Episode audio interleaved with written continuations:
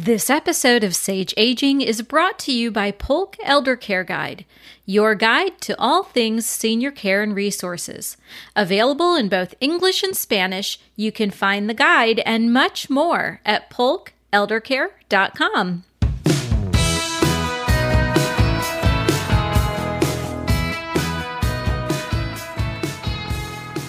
Welcome to the Sage Aging Podcast. I'm your host, Liz Craven. The mission of Sage Aging is to help you connect to information and resources that will empower you to master the aging and caregiving journey.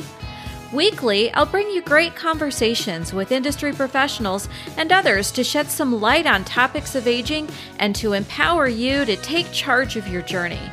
So grab a cup of coffee or maybe a cool glass of lemonade and sit back and relax as we chat. Are you ready? Hit subscribe now and let's get started. Hello, and welcome to episode 34 of the Sage Aging Podcast. Well, the holiday season has officially begun, and although it probably looked a little bit different this year, I hope that you had a wonderful Thanksgiving and that you took some time to decompress and to focus on the things that bring you joy. If you've been following the podcast for a while, you know that our focus is to connect older adults and those who care for them to the tools and resources they need to navigate the aging journey. Tapping into support and resources can make or break a caregiving experience for sure, but it isn't the only component of a caregiver's life. Obviously, self care is a big part of the equation as well, and we talk about that here often. But an equally important piece is connecting with other caregivers knowing that you're not alone in the things that you're experiencing, and hearing how other caregivers navigate their aging journey and caregiving journey can go a long way in helping you to navigate yours. Many of you have reached out and said you want to hear from other caregivers. So today, I bring you the first Sage Aging Caregiver Spotlight. We'll continue to bring you information focused content as well, but this is something we'll do on a regular basis. Back in episode 22, I told you about my own caregiving experience. And today I'm going to introduce you to my partner in that experience. My husband, Wes, is with me here today. He's my partner in business, he's my partner in life, and my partner in all things.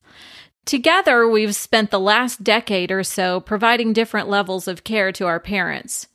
It was no surprise at all to me that Wes would be a good caregiver. He was and is an amazing dad to our two girls, and he's never afraid to show his softer side. But watching him care for our parents blew me away, and I'm excited to share him with me today. Welcome to the show, Wes. Well, thank you. You're welcome. I'm so glad you're here. It took a long time. Here we are, episode 34. I probably should have brought you on the show long ago, but um, here we are, and I'm glad you're here. I guess I needed to get my feet under me and feel real confident about what I was doing before I shared you because this is a special one. Well, thank you. You're welcome. Well, let's start. You know, our gosh, our life together started during a time frame where your mom was at the onset of her caregiving journey with your mother or your grandmother. So, why don't we start with you telling a little bit about you from the start of your caregiving exposure through your mom? When my mother started caring for my grandmother, it was mainly because of her Alzheimer's. Um, my grandfather was in poor health, uh, physical health, and um, we didn't really realize how far my grandmother's dementia had really had really progressed because like many caregivers the spouse or the, the, the loved one hides their their true um, demise really of their loved one. But uh, when my grandfather passed my grandmother uh, mabel um, went to live with my mother and she my mom soon realized how far that my grandmother had progressed in her disease I remember that time frame well. We were newlyweds at we the were. time. And that was a big stressor for your mom. And your mom, what an amazing woman she was. And she was trying to juggle it all. you know, newly married herself. She and Hank had not been married that long right. when all of this came about, and we were living in Port St. Lucie. We were. Um, my my mother was a full time teacher, and um, my grandmother. One of the effects of her disease was she would get up and wander in the middle of the night, and so my mother was up for many hours with my grandmother, and then of course she had to go to to teach the next day. But she was a she was funny. My grandmother was funny, even with her disease. She she was uh, like she was when she was younger. She was a very funny lady.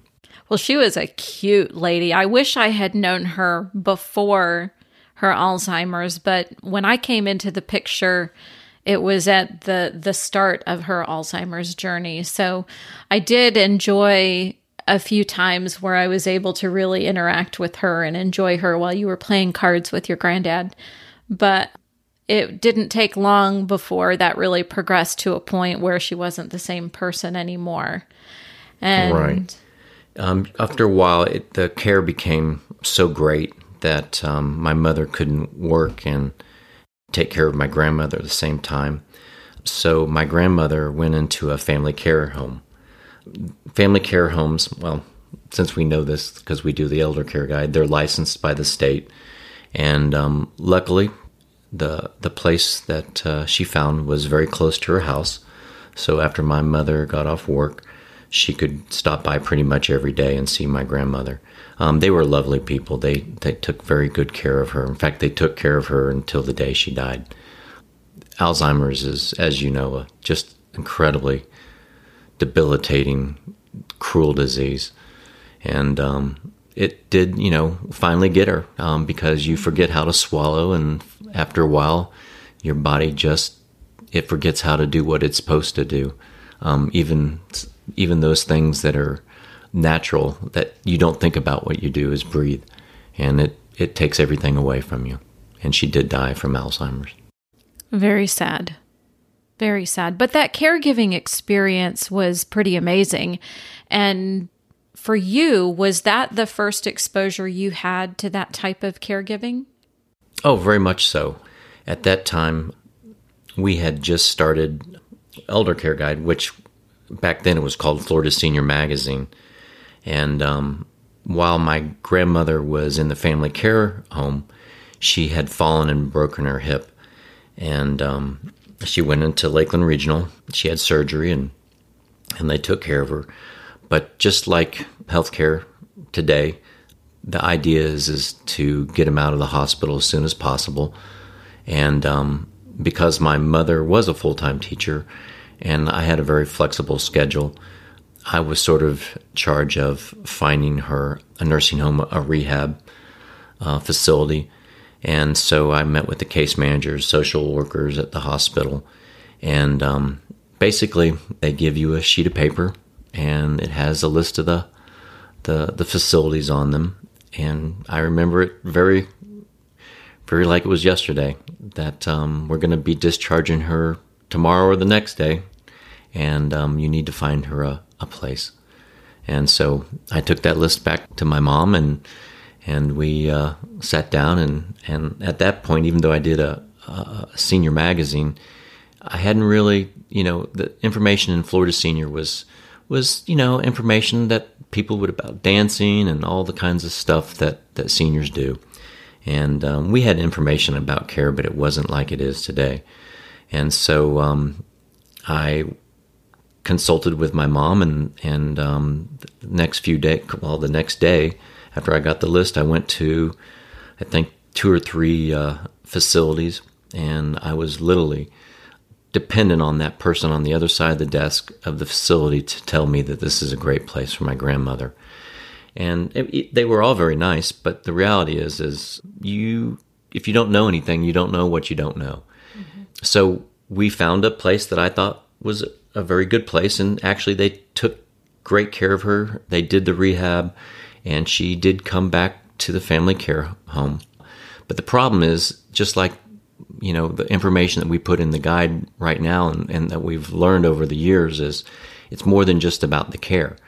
And um, after my mother would get off work, she lived on the south side of town. Well, you know, I didn't know what I didn't know, and the place that I found for her was on the north side of town. And so, you know, from the south side, it's a 30 minute trek to the north side, and then it could be longer if there was traffic. And, and so, after she was teaching all day, to go up there for, you know, that time was very difficult on her. And once again, it was a very um, hard time for her to be able to to see her her mother. And you know, that's one of the things in the guide we do is, you know, right now is is more than just about the care. It's about the family of understanding what to look for in a facility. If she would, we would have found a place on the south side of town. You know, it could have been a five minute trip, and she could have seen her more often. Right. And um, as you know, it's more than just the the care. It's about the love, which is really what brings people back to uh, getting healthier quicker.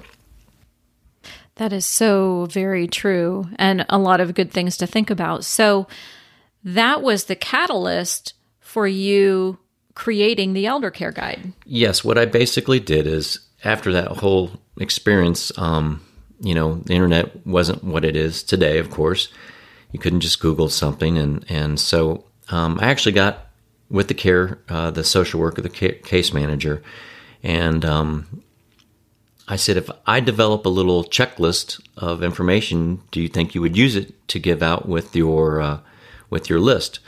And she didn't really uh, commit to anything, but I went to the library and I started doing some research of what to look for in a nursing home, on what to look for to find care, and um, you know, um, I also at that point the state had a lot of information that was available online.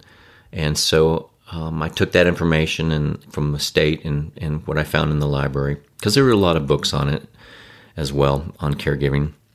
And um, I took that information and and I went back to the social worker, typed it all up, and I went back to the social worker, and she actually gave me some tips of what she would do, and so I put some stuff together and um, long journey, uh, long story short, is we started putting that information in in Florida Senior Magazine, and I developed checklists of what to look for.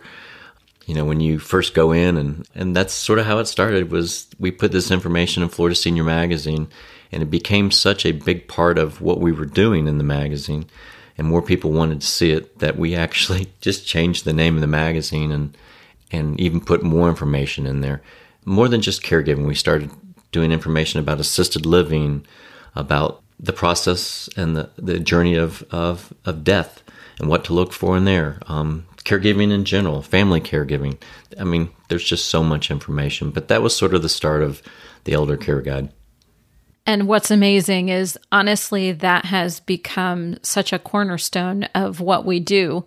It really changed our life as a whole, not only because we became more knowledgeable about how to help our family members when that time came and how to process and plan for ourselves, but it really has become a big part of who we are. And I know for me personally has become such a big part of my passion and my reason. It's why I do what I do. It's why we're sitting here producing a podcast right now because all of those things that you put together in that little book have affected so many lives over the years. And it feels like such an honor and a privilege to be a part of that for other people. And that drives me every single day. So, what an amazing thing that you started here. And people will tell you in this community all the time what a help it is to people. So, thank you for doing that. That's that has been really a defining piece of our life together. So, let's fast forward now you know, all of the, we spent all this time raising our kids and building the elder care guide and and other publications over the years and doing lots of really cool things. And then the time came where your mom was diagnosed with cancer and it was time to care for her. So, first, I want to say there are so many different types of caregiving. And one of the things I think I hear a lot from people is that they don't really consider themselves a caregiver if they're not doing the hands on caregiving. But caregiving runs way deeper than that. Sometimes your role in the caregiving might be to take care of finances. Sometimes it might be to simply arrange all of the things that your loved one needs. And sometimes it's the hands on. But there are all kinds of different levels of caregiving. And as we go through the rest of this conversation, because Wes and I have had so many opportunities to provide care for people that we love, you're going to see that we kind of touched all of the different areas of caregiving that you could. So let's start with your mom and her cancer diagnosis.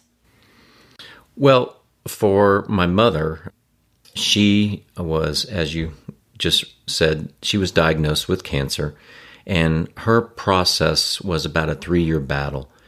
Her physical caregiver, her husband Hank, totally took care of her. He went from um, basically not making the meals to taking care of her wounds because her surgeries were major and he dressed her wounds, uh, physically dressed her wounds, the, the things that we would think are caregiving in general. Um, but he made the meals, um, he cleaned the house, he pretty much did pretty much a lot of the custodial caregiving that you would see.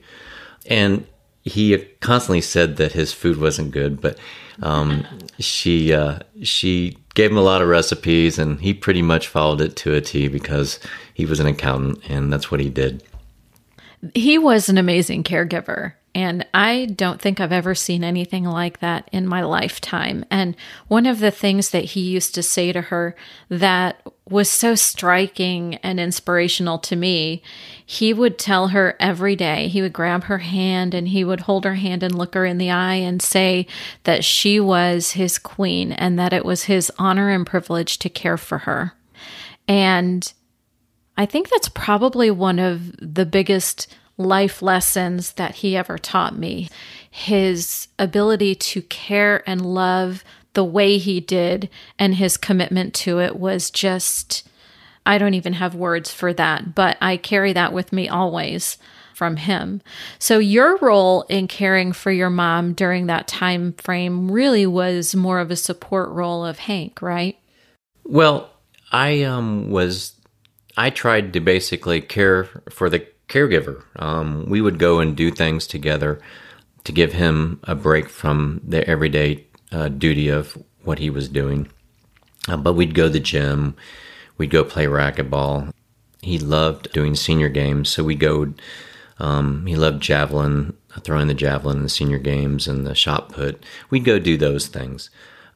But one of the things that was very evident um, that my mother, before she'd passed, was he started getting dementia. And he uh, was very, very worried because she took a lot of medications that he would give her the wrong amount, the wrong, um, the wrong dosage. So he put everything on a spreadsheet because, as an accountant, that's what he did, anyways. And after she had passed, there were, and I'm not kidding, there were hundreds of spreadsheets of of of things that he would do every single day on her medication dosages because he was worried that he would give her the wrong amount or the wrong um, the wrong drug at the wrong time, and he was worried because he was starting to forget stuff, and so he was in his early stages, but he was very direct about letting you know that he was starting to forget. And when she did pass, I spent even more time with him doing those things. He was one of the most self aware people that I've ever known. I remember even as his Alzheimer's progressed and as his dementia became pretty dominant in his world, in his lucid moments, he still completely understood what was happening and he was able to relay a lot of his experience back, which I find so amazing. But yes, he was an amazing caregiver and his charts were amazing. I remember that really big chart that he had on the wall. And as he would give her medications, he would mark them off.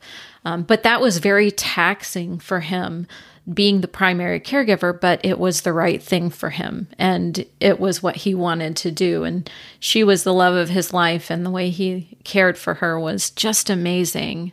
So now your mom passes, and Hank is beginning to experience more dementia. On top of that, the depression that comes along with losing the love of your life.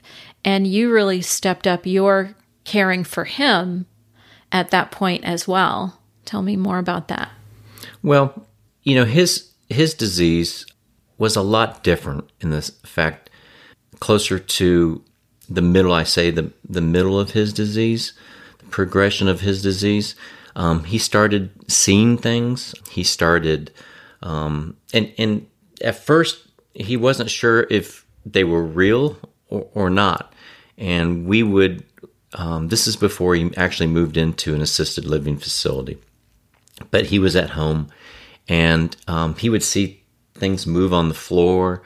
And that's, uh, you know, one of the common things. I mean, it doesn't happen to everybody, but that was one of the, the, the effects of his particular dementia.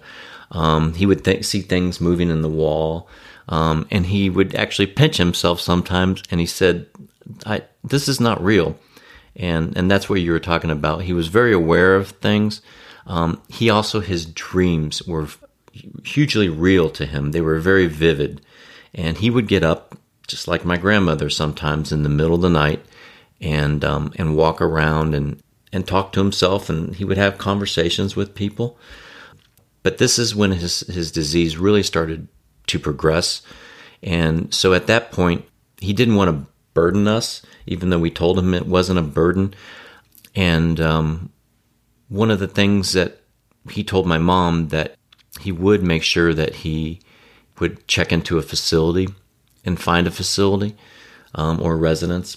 And um, at that point, we went with him and we checked out a lot of different facilities. And luckily, we are in this business and we found a, a place, uh, just a beautiful place about two blocks from our house. And um, his disease did start to progress then. And um, we were lucky that it was so close. We were very lucky that it was so close. And that was a great place for him to land because it, when it became too much for him to live by himself um, maintain a house, all of the things that that go along with that. It was really a good decision for him to maintain what independence he could by going to an assisted living community, and he really he actually was, felt more secure. He did by being there, yeah. And he was a kind of person who wanted to be in charge of his own life. So you know, it's he also had been a caregiver for your grandmother and he had also witnessed his own mother going through Alzheimer's. Yes. And I remember one of the first conversations that I had with him about Alzheimer's. We were sitting at Texas Roadhouse or someplace waiting to be seated after church one day. And he said, You know, I always wondered what my mother was going through when she had Alzheimer's. And I said, Oh, really? And he said, Yeah. He said, I, I think I know now. And I got very curious and said, Well, tell me more about that.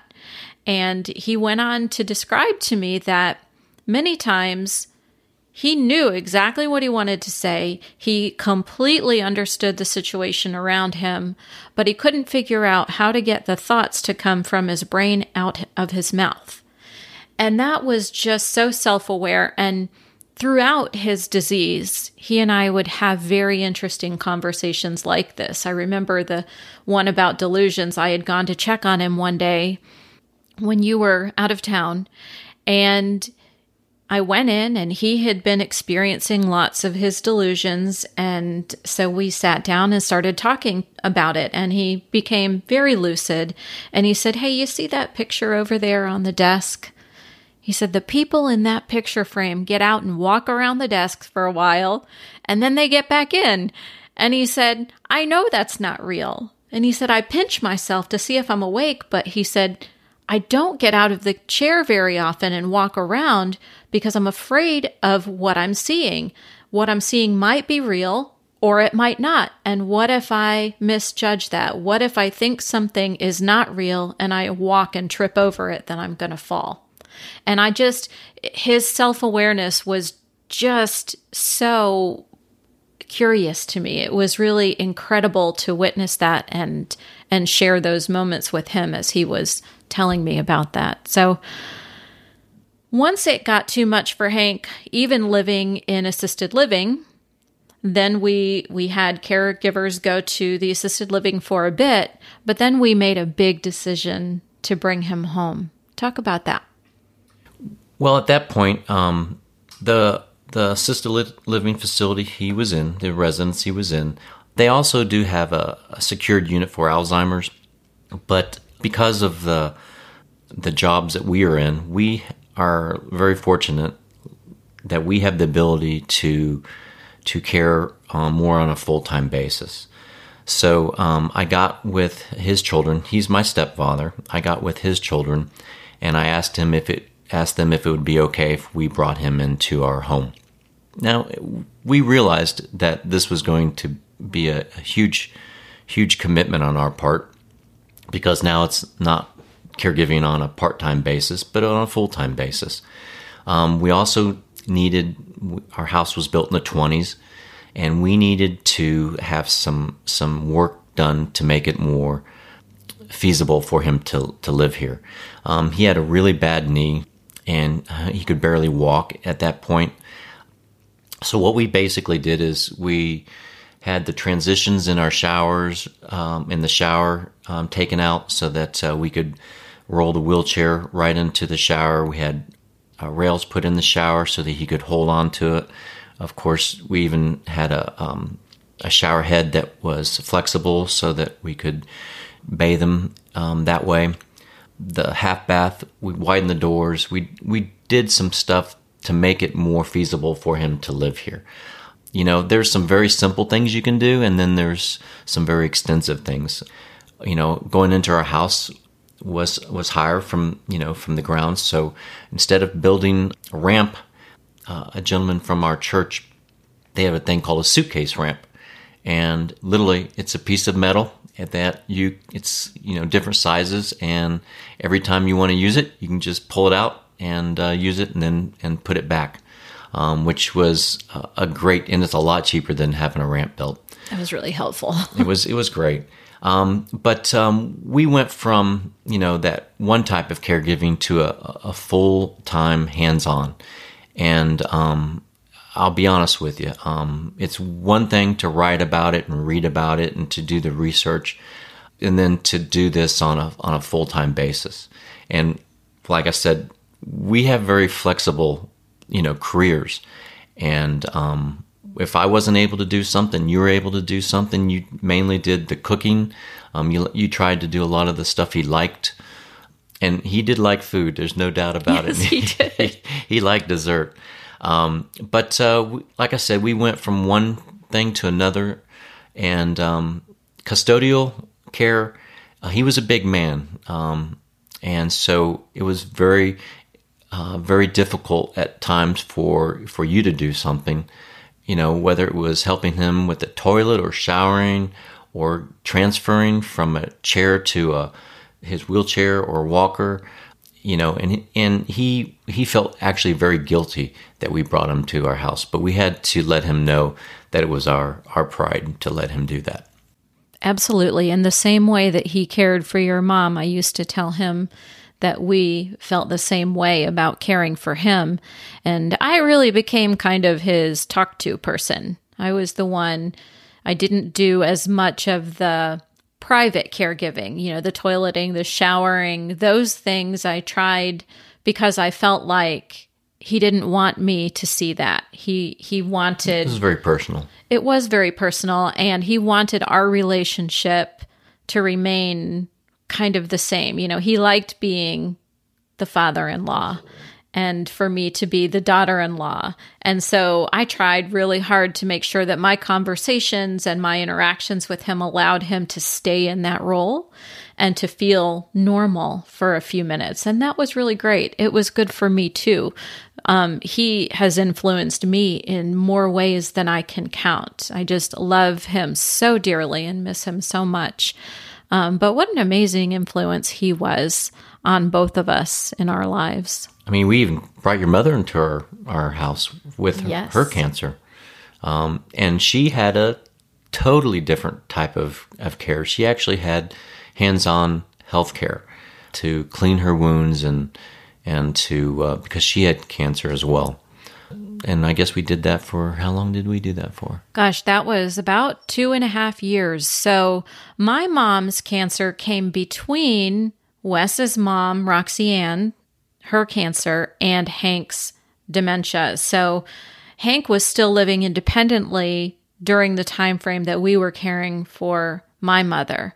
So you can see Wes and I was spent we spent a little more than a decade in our caregiving role and it was you know bouncing from one parent to another but my mother had pancreatic cancer and it was pretty serious stuff and by the time she had her surgery it was probably a late stage 3 cancer had they known how bad it was they probably would not have even done the surgery but at any rate, when she came home, she did need some wound care and some things like that. And anyone who knows me knows that that is not my strong point. That was something that I really struggled with. And Wes was great with her. She trusted him so completely, and the physical care of those types of things he took over. But I was the primary caregiver for her in every other way. The tricky part was that mom lived uh what two and a half hours from us? Cape Coral. yeah so it, it was a couple hour drive and so she spent part of her time here at home with us and part of her time when she was able in her own home and that was a completely different caregiving experience than the other two Now her mind was great though, Yes. so which was which was easy because she could tell us what she needed. Mm-hmm. And that caregiving experience for me, obviously, it was my mom. So it was more emotionally intense for me. But because it was such a long caregiving journey, two and a half years, it really took my relationship with my mother to a different place. We always had a good relationship, but it was, I don't really know what words to use to describe the depth of the relationship through that experience. Now, on Hank's, uh, one of the things you need, we were talking about the different types of caregiving. Um, one of Hank's sons, um, Kevin, um, he basically, even though he was up in Alabama, he basically took care of all the finances. I didn't have to worry about any of that stuff. And so his caregiving experience was more of a, a financial one, which made my life so much easier because I didn't have to worry about any his information, his bank information, his his um, stocks, and all that kind of stuff, which made it a lot easier. All I had to worry about was caring for him. And he did a lot of other things too, like shipping supplies and all kinds of things, you know, the little things that really add up for a caregiver. If we had needed to go out and buy Depends all the time and, and get this supply and that supply, that would have added another additional layer of stress that we just didn't have to deal with. And I think that all the way around, we were really fortunate in the kind of support that we had. Now, we knew to ask for help when we needed it. And that's really hard for caregivers, and particularly for somebody who might be caring for their spouse, and it's usually just the two of them. And it's uncomfortable to ask people for help. But it's so important to build that support system around you. We had our children who, through that process, at first, they were at home. They were high school age when your mom got her cancer, you know, and working all the way through college by the time Hank passed and even into careers. So, but they were very supportive. And I think our family in general from Hank's children and our daughters and close family friends and local community. We had a lot of support and it really made all the difference in the world.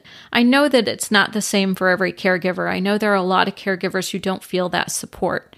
And so I think that these caregiver spotlights and getting a little window into somebody else's caregiving experience can only help and encourage people to get some help and get some support by reaching out. Absolutely. If I could give any advice to um, your listeners, one of the things that that I would say is, and it's it's got a it's sort of different because sometimes you're thrown into a caregiving experience very quickly, um, and sometimes you sort of have a heads up in it and uh, a little time to make arrangements. But if you're if you are thrown into something very quickly, um, you know, getting information, whether it's all of a sudden or you have a little more time, getting information is key because you don't know exactly what to expect. So you need to not only read, but there's so many videos um, online now that you can check um, if you're not a reader. Plus, sometimes the videos can give something that you may not be able to. Sometimes you need visual examples. But if it's something that's very quickly, it's very important that you ask for help because you're just surrounded by new information and new things happening very quickly. So you've got to not only get information, but you need to ask for help. And that could be from family members. Um, and if you don't, it's really important. Sometimes if you don't ask for help from family members, they may assume that that you don't want their help and they may be upset that you didn't do that. So, hey, if you don't ask and you don't receive, then that's up to, you know, that's their issue. But if you if you do ask, then it's important that they feel like they're a part of it. So, family members can be a resource because you are going to get tired. But the other part of that is there's resources um, out there that from state and local, and it's not just they can be from your church. Um, the ramp came from from our church um, the suitcase ramp. So there are ways to get information out there and ask for help. If you have a little more time, um, you can you can sort of prepare yourself a little bit a little bit better. But ask for help and get as much information as possible. I think are the two keys. I would have to agree with that. And I will provide, by the way, in the show notes and in the blog post for episode 34, which you can find at sageaging.us, I'm going to put some links to a few websites that I think are really important for caregivers to know about. Things that can help connect you to some of that support and help that you may or may not have access to right now. So check the show notes for those and or you can check the blog post for those and I'm certain that they will be helpful. Well, there you have it. There's a little bit of a window into the world of Liz and Wes Craven as it has been for the last decade or so. Hank, who is Wes's stepfather, he passed about a year and a half ago. And so our life is finally beginning to I don't know if I would say normalized. This year has not been normal for anybody, but well, we're going into a different stage. We are. And you know, we miss our parents we miss them so much every single day. But what an amazing experience it was for us as a couple and for us as children. Our relationships with our parents were just deepened by the care that we were able to provide. And I just marvel at that, really, how that has changed my life and affected my life. So, thank you for being open with us today, and thank you for sharing your experiences with our listeners. You are welcome. And thank all of you for listening. I hope you enjoyed this conversation as much as I did. This one was a special one for me. And if you're a caregiver and you'd like to share your journey with our audience, I would really love to hear from you. And if you're enjoying the Sage Aging podcast, I'd really appreciate it if you would subscribe, follow, or leave us a review. And more importantly, share it with a friend. If you want to catch up on back episodes or see the blog post for episode 34, head over to sageaging.us. You'll find that and a lot more on the website. Thanks for listening, everyone. We'll talk real soon.